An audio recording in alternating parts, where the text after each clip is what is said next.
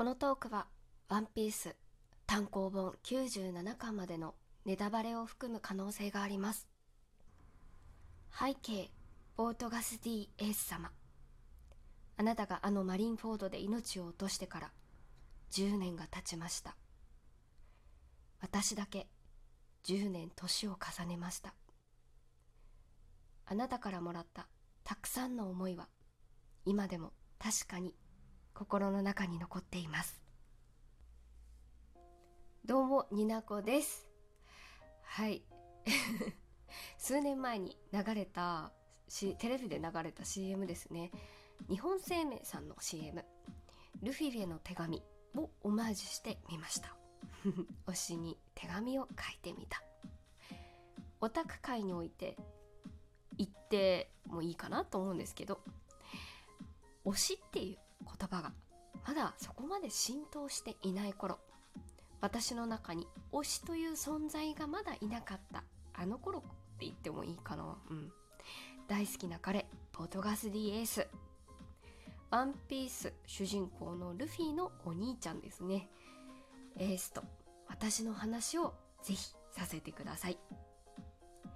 彼が死んでしまってから私の恋は始まった。夢女のざれ言。二次元に連れてって。許容できそうな方は最後までお付き合いください。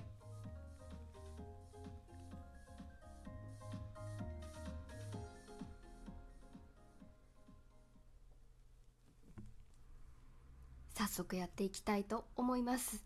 二次元連れてってって言ってくるだだだ 言ってるくらいですから。はい。まあキャラクターのまあ言っちゃえばね10年前にこのキャラクター突然命を落としました。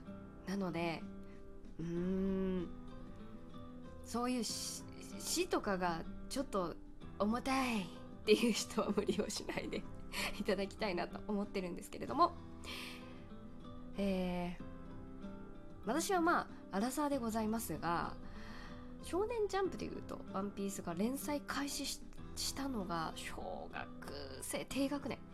アニメ開始したのが小学生高学年くらいだったかなと思います、まあ、バッチリ「ワンピースドハマりオタクになったわけでございます、はい、で漫画を読み進めて単行本も集めて、うん、どのキャラクターも魅力的ですので、うん、好きってなるキャラクターはたくさんいたんです、うん、そのうちポートガス D エースも、ま、ルフィにとってすごいかっこいいお兄ちゃんだなっていうので好きっていうそれくらいの好きでした。ただこう物語が進む中で彼はそうですねキーパーソンって言っていいと思うし10年も経ったらある程度、うん、世代が違っても彼の存在は知っているだろうし彼がなぜ死んだかっていうところ細かくは伝わってはないと思うけどまあ死んだっていうことは伝わってるかなと思って喋っています。うんエースが捕まって海軍にねエースが助かってあー助かったと思ったら弟のルフィのために体を張ってねまあルフィのためでもあるし自分のね大好きな船長白ひげのことを侮辱されて許せないっていうのでまあ命を張った。プライドのために命を張った。と思います。うん。命を落としました。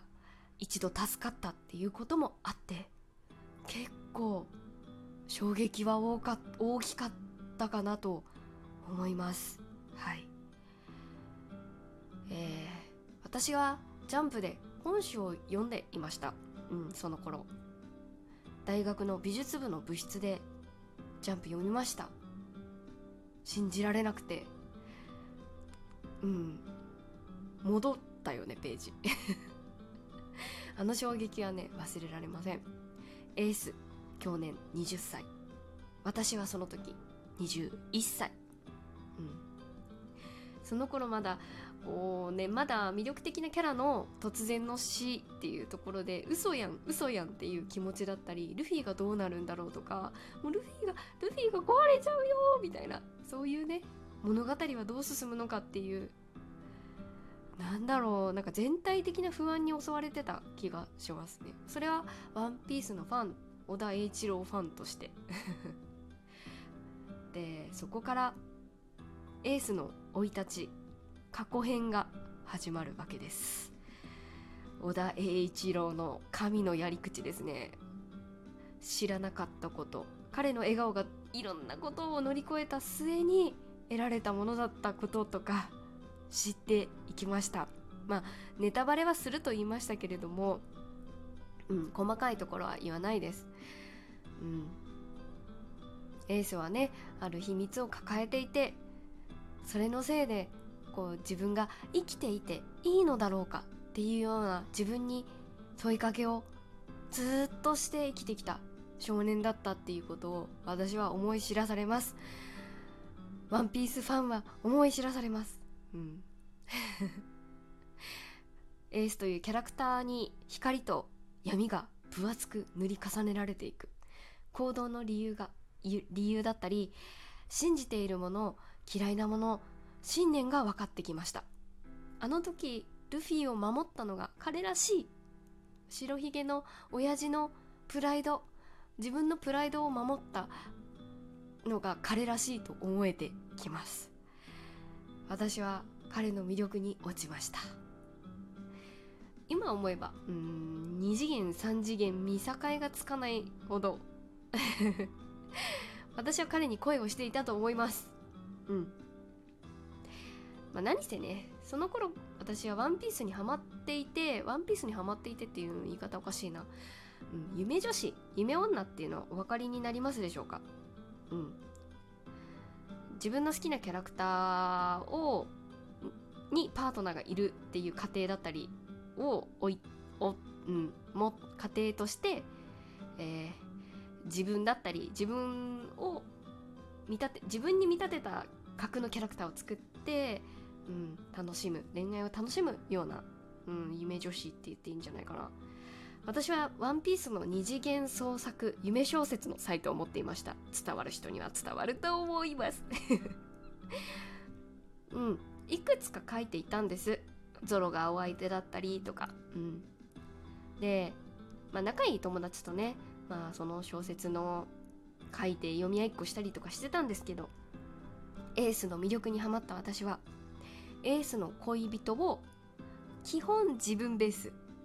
ただ自分よりも魅力的にまたエースに見合うようなパートナーを架空のうん架空のキャラクターを生み出してそのキャラクターにこ心私自身の心を重ねて物語を紡いだり妄想をしまくったりしていました。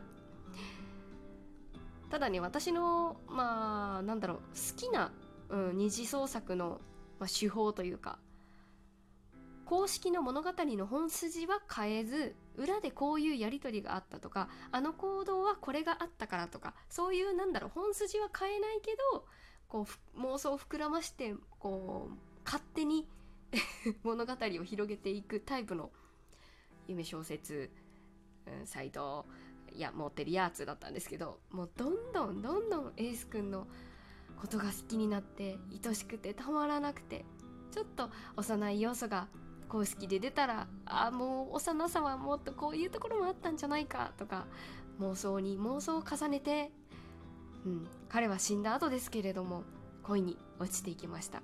死んだ後に恋をする。しんどい。結局その物語はね完成完結させることはなかったんですけど10年。ずっと私の中にエースの恋人の架空のキャラクターは私の一部として生きていてそのエース自体も私の中に生きている、うん、ずっと思ってる。太陽みたいになんかニカって笑って明るく笑うところとかあったかい。メラメラの実の能力のおかげであったかい手とか。親父。白ひげの親父が一番大好きなところとか。仁義とか人情熱いところとかね、うん、礼儀正しいところとか。どんどんどんどん好きになっていきました。それは小田っちが 作り上げてくれた世界観に私がこうズブズブに妄想を広げてハマっていっちゃったんですけど、その後いろんなジャンルでねあの好きなキャラクターで推しという言葉が浸透してきて推しっていう人や物やキャラクターは増えていったけれどもそしてリアルで恋もしたし だけどこんなにしんどい長期的な恋は経験したことないですね。えラジオトーカーで駅占い師のティモさんっていう方がいらっしゃるんですけどそこのティモさんのライブでたまたまねあの二次元のキャラクターとの相性占いができますよっていうあの素晴らしいあの企画をされていて占ってもらいました。エースとの相性。もし私がエースとパートナーとして同棲をする場合の相性です。めっちゃいいって言ってくれたんです。秘密を抱える彼に気づきながらも何も聞かずに帰りを待っているニナコと。エース君もちゃんと帰ってくるって。もう幸せしかないじゃん。とっても嬉しい占いの結果で幸せでした。もしワンピースの世界に私が行けたとしたら二次元に行けたとしたらエースのお墓の前で泣くことを許してほしい。できれば生きている世界線だったら嬉しいけど小田栄一郎って神が許してくれなさそうだし。二次元に行ったら必ずあなたのお墓に行くね。公式の世界はできるだけ守りたい。めんどくさい。夢女の重たい推し語りでございました。また次回のラジオでお会いしましょう。になこでした。PS 愛させてくれてありがとう。エース